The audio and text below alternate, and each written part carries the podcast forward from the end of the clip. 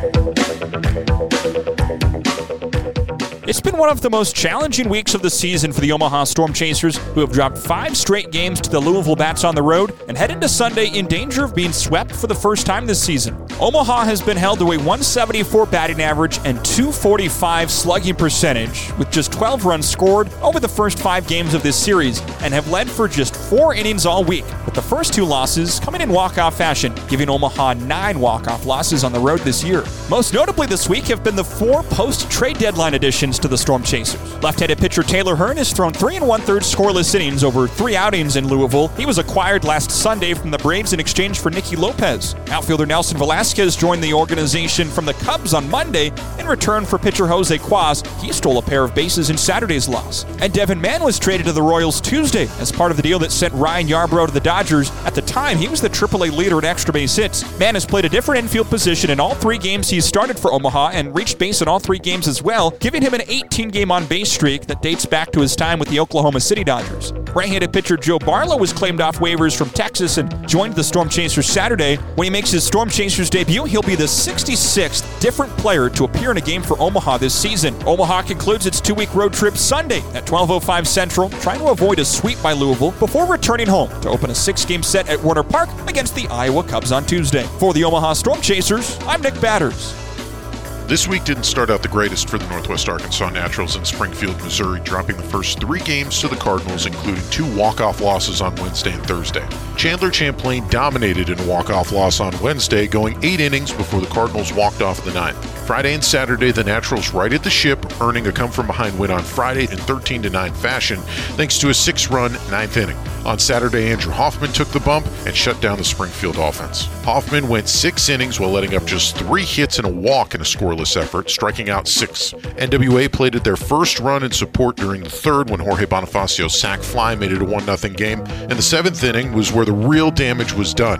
Peyton Wilson lifted a sac fly to the outfield, scoring Jack Reinheimer from third, and extended the lead to 2 0. With Tyler Tolbert and Bonifacio on, Dylan Schrum arrived at the plate, having a slow night during a monster week. The Naturals' first baseman had homered three times heading into the game, but was 0 for 3 until the seventh. Pitch hit well deep to right field. Menlinger going back. He looks and it's gone for the fourth time this week. Dylan Schrum goes deep. You've got to be kidding me. That pitch was below the zone. It was a breaking ball, and he just jacked it up and out to the opposite field. NWA went on to take the Saturday contest 5 to nothing in their third shutout of the season while Hoffman earned the win. Schrum and the Naturals finished the series against Springfield today at 6:05 Central Time with a chance to take first place back in the North Division second half standings before returning to Arvest Ballpark for a six-game series against the Wichita Wind Surge starting on Tuesday. With the Northwest Arkansas Naturals from Hammons Field in Springfield, Missouri, I'm Shawn Murnin. Perhaps it's for the best that Quad City's first trip of the year to Dozer Park is their last, as the River Bandits have dropped five straight to the Peoria Chiefs and are riding back to back shutout losses and 24 straight scoreless innings into this afternoon's finale. Offensively, the Bandits' bats have melted in the Midwest heat, with Quad Cities having scored a high A low 14 runs during a now seven game losing streak, while batting at the Mendoza line as a team and going just 4 for 32 with runners in scoring position. However, Javier Vaz has provided some consistency atop the order, tying for the league lead in hits this week and extending an on base streak out to eight games. Cayden Wallace has also done his best to salvage the series, notching his summer's 23rd and 24th multi hit games, including his seventh three hit game of the year on Tuesday. This week on The Bump has featured three more quality starts, including a high A swan song from Mason Barnett, who completed his stint at Quad Cities with seven innings of two run ball on Tuesday. Tyson Guerrero then followed him up with six strikeouts and six and a third shutout frames on Wednesday, before Steven Zobac started the weekend with a career best six inning start on Friday, allowing just three hits, striking out five, and throwing over 76% strikes. Speaking of former Fireflies, Southpaw Cooper McKeithan made his high A debut on Saturday and picked up a pair of strikeouts in a perfect frame.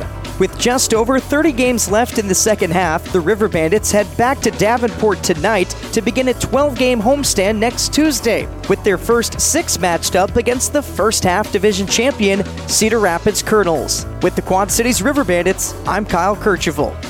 The Fireflies started this week hot, taking their first pair against the Green Jackets. The story of Wednesday's game was an offensive surge led by none other than Jean Ramirez. Columbia's outfielder put together his second four-hit performance of the season as he finished a triple shy of the cycle in Columbia's 9-3 win. Columbia gained control early, but after Augusta punched back in the sixth, Jean Ramirez sent this message back on the first pitch of the seventh. Martinez on the hill for the Green Jackets. First throw to Ramirez, hit deep to right field, and there's the answer you're looking for. Jean Ramirez slays one to the tag slayer. Home run number five on the year, and Columbia's in front six to three. Yesterday, the series was left in the balance with a doubleheader where both games were decided by just one run. In the Fireflies' 3 2 Game 2 win, Ryan Ramsey earned his second win of the season not allowing an earned run until after he exited the game following five and a third innings of quality work. That ended the Southpaws' run at 30 and two thirds innings without allowing an earned run, the longest streak in Fireflies franchise history, passing Adonis Uceda, who worked 29 and a third innings back in 2017.